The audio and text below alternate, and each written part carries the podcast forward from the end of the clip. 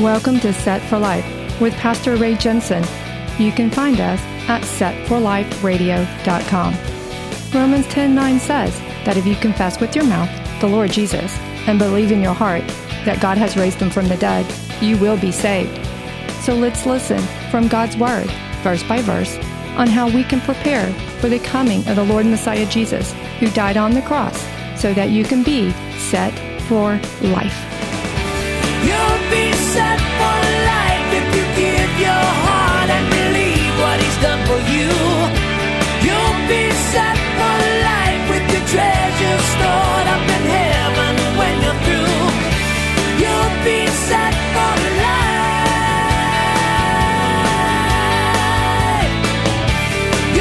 Well, today we're in 2 Kings chapter 23, and I'm going to call this one Josiah the Pulverizer. The Pulverizer. It sounds like a, a Arnold Schwarzenegger movie, The Pulverizer. What is a pulver? What does it mean to pulverize? It's when you break something until it's sand. You break it down into fine particles. And Josiah, he's going to do a lot of pulverizing. So let me just get into the chapter and let it speak for itself, where Josiah is going to restore true worship again through pulverization. Josiah, the pulverizer. 2 Kings 23, verse 1. Now the king sent them to gather all the elders of Judah and Jerusalem to him. The king went up to the house of the Lord with all the men of Judah, and with him all the inhabitants of Jerusalem, the priests and the prophets, and all the people, both small and great. And he read in their hearing all the words of the book of the covenant which had been found in the house of the Lord. You know, I think it's great that Josiah, he wanted the people to hear about the book of the covenant before they even finished with the temple restoration. This was something they needed to hear and they needed to hear it now. You know, a lot of people could have said, Hey, let's wait until we finish the temple restoration and then we'll get into it. No, this is something they got to know today. And some of the prophets that were in attendance here that he had brought in would have been Jeremiah and Zephaniah because they were alive during that time. They would have responded to Josiah's summoning to hear this book being read. Now, after all their years of false idol worship that they had been going on, they had kings, a series, generations of kings that put in false God worship ahead of this time.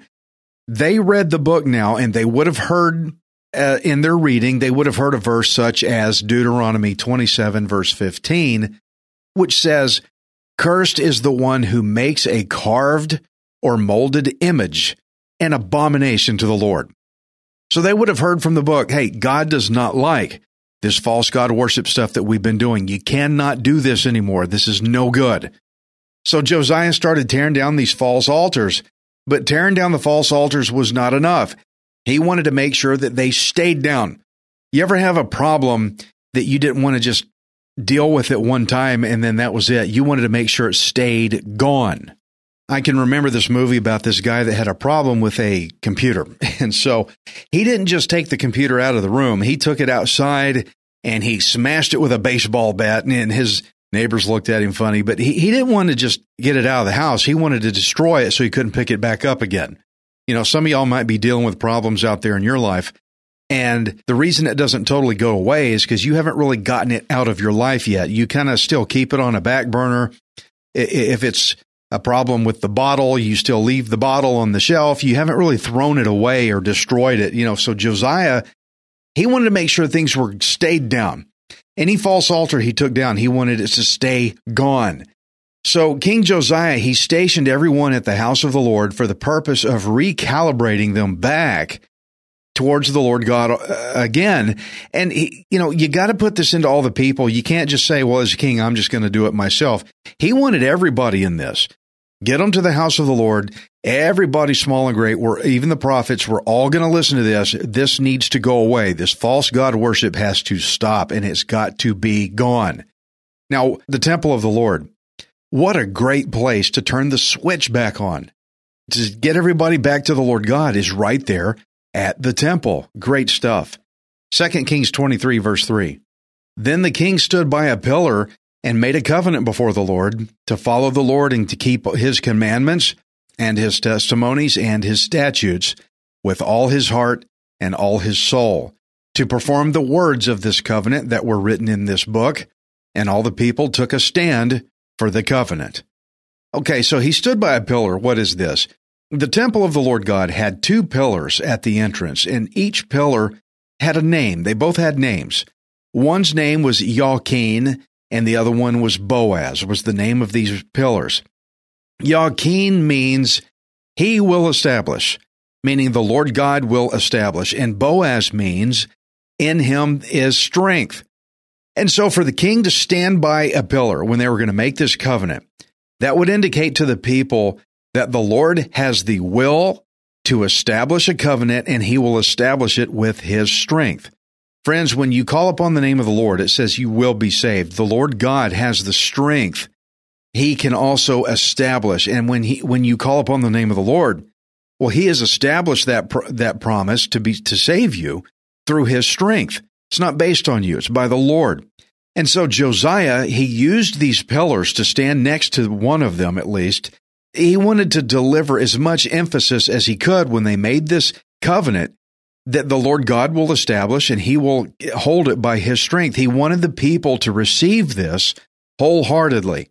Josiah didn't want it to just be about himself. Well, we're going to be in this covenant because I'm the king and I say so, because people could argue with that. Well, you know, Josiah, what happens when you die and you're gone and the next king comes in behind you and he's as wicked as the king before you?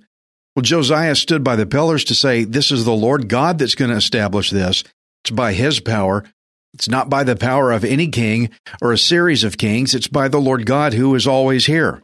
And so I think it was important for him to stand there for the people to get the importance and the, the permanency of this covenant. 2 Kings 23, verse 4. And the king commanded Hilkiah, the high priest, the priests of the second order, and the doorkeepers to bring out of the temple of the Lord all the articles that were made for Baal, for Asherah, and for all the host of heaven, and he burned them outside Jerusalem in the fields of Kidron and carried their ashes to Bethel. Okay, good. He burned it. we're not just taking it down. We're going to have a garage sale. Hey, anybody feel like getting some false altars or some molded images or something? If you want to play with it, go ahead. No, he wanted nobody to have these things. He's going to burn them. Now, the previous kings before him, they had put false god items in the temple of God. That is not right. That is wrong. What an insult to the Lord God to put false God items in the temple. And so anything that had to do with false God worship, Josiah ordered it gone. And not just gone, but we're going to burn it. we're not having a, a sale where you can come pick up some, you know, little items. Well, you know, Ray, you know, maybe some people still wanted to do that kind of, maybe that was their religion. Maybe they still wanted to do that kind of religion. Why not make it available to them? Josiah said, no, nobody's having it. Going to burn it. Now, I want you to remember back when Josiah first heard the word of God, when it was read to him. They found that book, right? The priest read it to him. He was absolutely heartbroken when he realized how sinful Israel had been. He, he tore his clothes. He was distressed. But now, this is the flip side of Josiah's sorrow this overwhelming desire to say, no more of this. We're going to get right with the Lord. See, a lot of people don't believe that God wants people to have godly sorrow. He does because that's where repentance comes from. No, no, no. God doesn't want me to be sorry about anything. He just wants me to be happy. No, he had sorrow. And the good side of this is that now he's saying, uh uh-uh, uh, we are not going to have this. We're going to burn it. We're going to tear it down, get rid of it. And so he chose to burn the articles from his sorrow. He chose to burn all of these articles for the false gods so that nobody else could ever get their hands on these things with the intention of putting it all back up for worship all over again. Because then it's going to taint the land and cause trouble, just like it has been on the Israelites. See, friends, the people of Israel had trouble. They had starvation. They had wars. They had enemies come and conquer them. They're tired of it. They needed to understand that it was because they turned their back on the Lord God. Friend, I want to ask you, are you going through strain? Are you going through, well, it seems like your enemy always seems to get the better of you. Everybody seems to always take advantage. You know where that comes from? A lot of it comes from the fact that you are not serving the Lord God and you need to give your life back to Him. Let him take over. This is one serious case of turn and burn. Josiah says, We're getting all of this out. My kingdom is going to be a good kingdom. We're going to live righteously before the Lord because we want peace. We're going to get rid of this bad, wicked stuff. 2 Kings 23 and 5.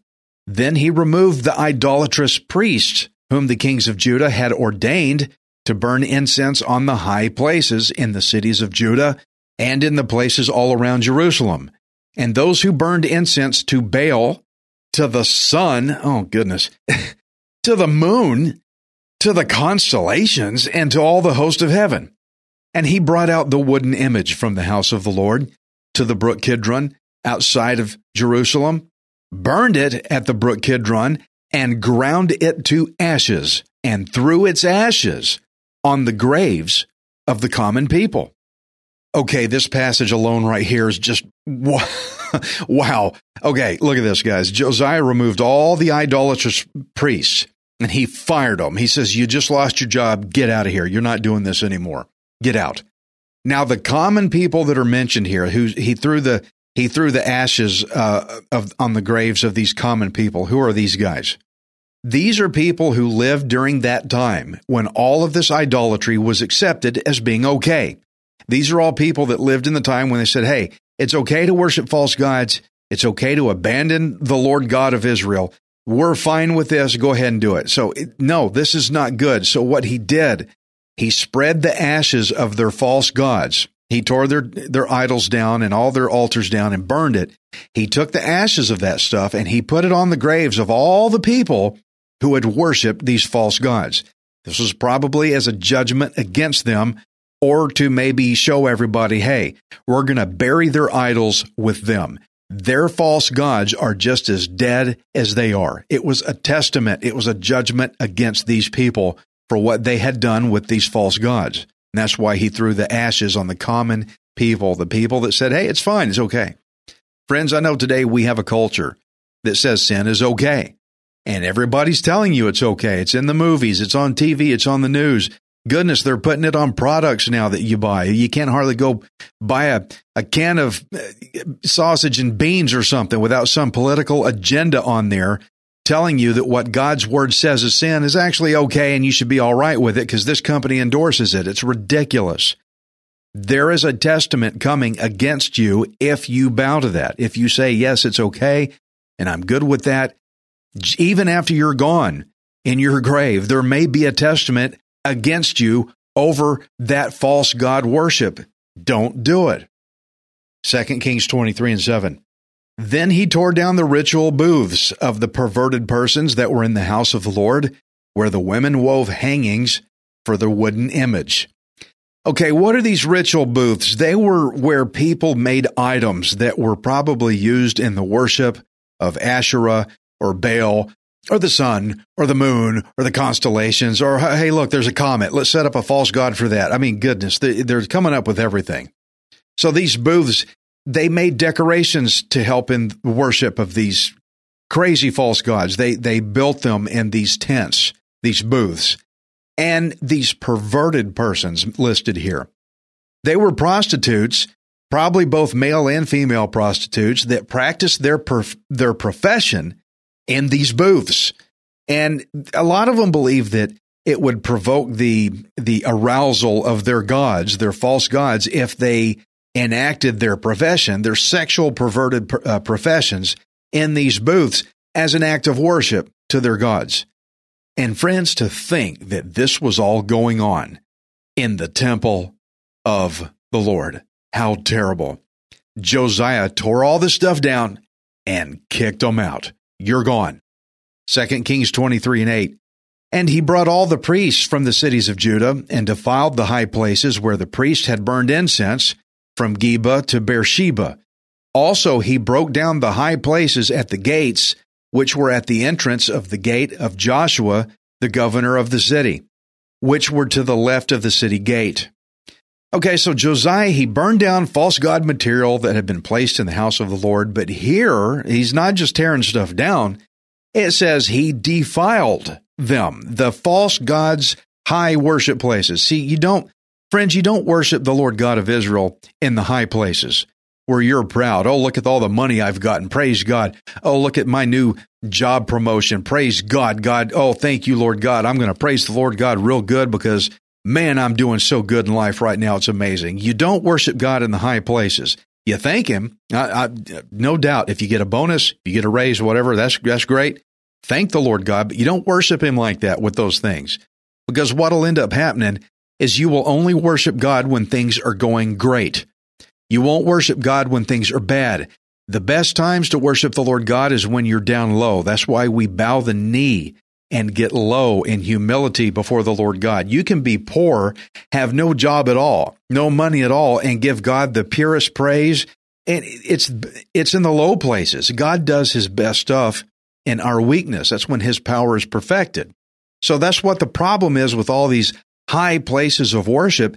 That's not where the Lord God wanted worship to be done. He wanted to be worshiped in the temple of the Lord that was there in Jerusalem. And so he's ta- Josiah, he's taken all these high place worship centers down and destroying them and all the, all that. But here it says he defiled them, the false gods in their high worship places. So what is defile? Defile means to spoil or to ruin something in order to make it unclean, to defile it, to spoil it. But how do you defile something? How, how is that done? Okay. Let's take, for example, that the high priest here, they could not, there were high priests in, in God's temple. They were not allowed to defile themselves by touching a dead body. That would defile them. It would make them unclean. So let's take that idea and let's suppose that you have a false religion of a certain false god that perhaps one of the rules might have been that uh, no dirt can touch any of the worship artifacts or something like that. So what that would mean is that Josiah would go to these false God worship centers and he would understand what their rule book was. Don't do this, don't do that, or it defiles it. For, like say, for instance, no dirt on the artifacts. Well, then what Josiah did is he'd get a bunch of dirt and he'd throw dirt all over everything. He didn't just go there to destroy it and take it down first. He took the time to defile it. So Josiah did to each high place whatever that particular place's religion said should not be done. Josiah did exactly what that place's religion says you can't not do that here or it makes it unclean. So Josiah went and did specifically that. If it said don't have dirt on the artifacts, he threw dirt on it. Okay. He, just whatever it was, Josiah did it to defile it. So not only did Josiah break places down, but he also put in the effort to defile them. Now, my question was, why do this? What's the point of putting in the effort to defile a high place, especially if that false God didn't exist? Why do all that? Because some people would say, well, if you truly believe that there's no God of that high place, if that God to you is false, why defile it? Why, why do you even need to bother if there's no God there at all? Because by defiling it, that would show the people that worshiped those false gods that their false gods were non existent. See, if you're defiling a high place, that God should have the power to come do something about it. We saw God do something about it on uh, Mount Carmel when the, the Baal worshippers challenged, uh, uh, was it Elijah, to a contest over a sacrifice. God did something. And then people all got to see that the Lord God acted. He did something about it. But when you're defiling a false God's altar and nobody does anything about it, then you could say, Where's your God? Where he didn't do anything nothing happened. So it would show people that their false gods were non existent and therefore incapable of stopping Josiah from defiling it. So you see, the Lord God always does something. He always did something for his name and for his people. But with Josiah tearing down and defying the high places of the false gods, the people would get a chance to see how worthless and how non existent their false gods were, which lead, would, would lead them to the thought, why did I ever worship this crazy God in the first place? If he's not real, apparently he can't do anything about it. You know, maybe there's something to this God of Israel. Then it would start getting people to think, you know what, maybe I've been worshiping wrong maybe I should worship the God of Israel. He seems to actually exist and actually do things for his name. So the point of defiling these high places The point of it here is to get people to turn back to the Lord God of Israel because false gods can't produce anything, and they would see that when Josiah was tearing it down and defiling their high places. 2 Kings 23, verse 9. Nevertheless, the priests of the high places did not come up to the altar of the Lord in Jerusalem, but they ate unleavened bread among their brethren. So, okay, the priests of the high places, many of them were actually Levites. So you would think that Josiah would want to get them ready to do sacrifice work back in God's temple again. That's not what happened here. No, it says that the priests did not come to the altar of the Lord in Jerusalem. That means they didn't just say, okay, well, let's go do work in uh, the temple of God now. We used to work on high places. Okay, that's over. Josiah stopped it. Let's go down and work for the Lord God now. It, it didn't happen. Why is this? I think what happened here is that these Levite priests, because they had been offering sacrifices on high places, they were not allowed to serve in the temple that Josiah was restoring. I guess you could say that since these priests had been tainted by a false form of worship, then it wasn't right for them to just go right back to work in the temple. Josiah did not consider them fit. You can't just cut off from this and go straight into working over here. You've been doing false religion for far too long. It's not time for you to come and work for the Lord right now. We also have to consider the fact that these Levites, only Levites could be priests. You can't just go get anybody and say, Hey, I want you to be a priest. You can't get somebody from the tribe of Benjamin or from the tribe of Reuben or whatever and say, Hey, come be a priest. Only Levites could do this. So again, going back to Mount Carmel, Elijah had all the priests, the false priests there executed. They annihilated them all. They wiped them out, but they were not Levites. So you can't just wipe Levites out. Josiah can't just kill them. You need to keep Levites around because that's the only tribe that's allowed to do sacrifice work. So I guess you could say that since these priests were in tainted false form of worship, they couldn't just go right to work in the temple. However, Josiah did allow them to go eat unleavened bread, as it says, the unleavened bread that was brought into the temple. It's kind of like he's like, hey, y'all, y'all need to take a time out. You're tainted. You need some detox time. You need a detox period before you can go get to work in the temple. A long time ago, I used to belong to a church that had some crazy things going on in it that was absolutely wrong. And it was tainted. The church was sick. I came on board with the church I'm with today. And the pastor of that church that was pastor at the time, he said, Hey, before you get up and do any preaching, you need to take some detox time to let out what all the the crazy things that may have latched on to you. And he was right. I, I needed some time to just chill for a while before I got up to the pulpit. It's kind of like when you get out of the shower and you're soaking wet, you dry off with a towel, and even after you hang the towel up, there's still some residual water that's still on you. And you have to get out in the house and get under a fan or whatever. And it, it takes, I don't know, 10, 15 minutes before all the water is truly off of you, even though you dried off. So when you get in this uh, tainted environment where there's trouble going on, even though you have been pulled out of it, even though Josiah had torn down the altars, there was still some residuals hanging on these guys that needed to come off eventually. So I think that's why they did not go down to the altar of the Lord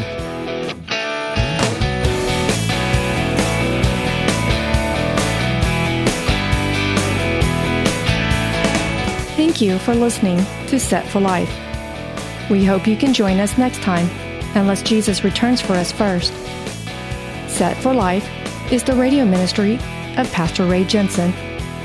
We invite you to subscribe to our podcast at setforliferadio.com. Hi, this is Ray Jensen. Thank you for giving me the opportunity to encourage you in God's Word. If the Bible doesn't excite you, then you're not reading it. I want you to remember that you are not worthless, you are priceless.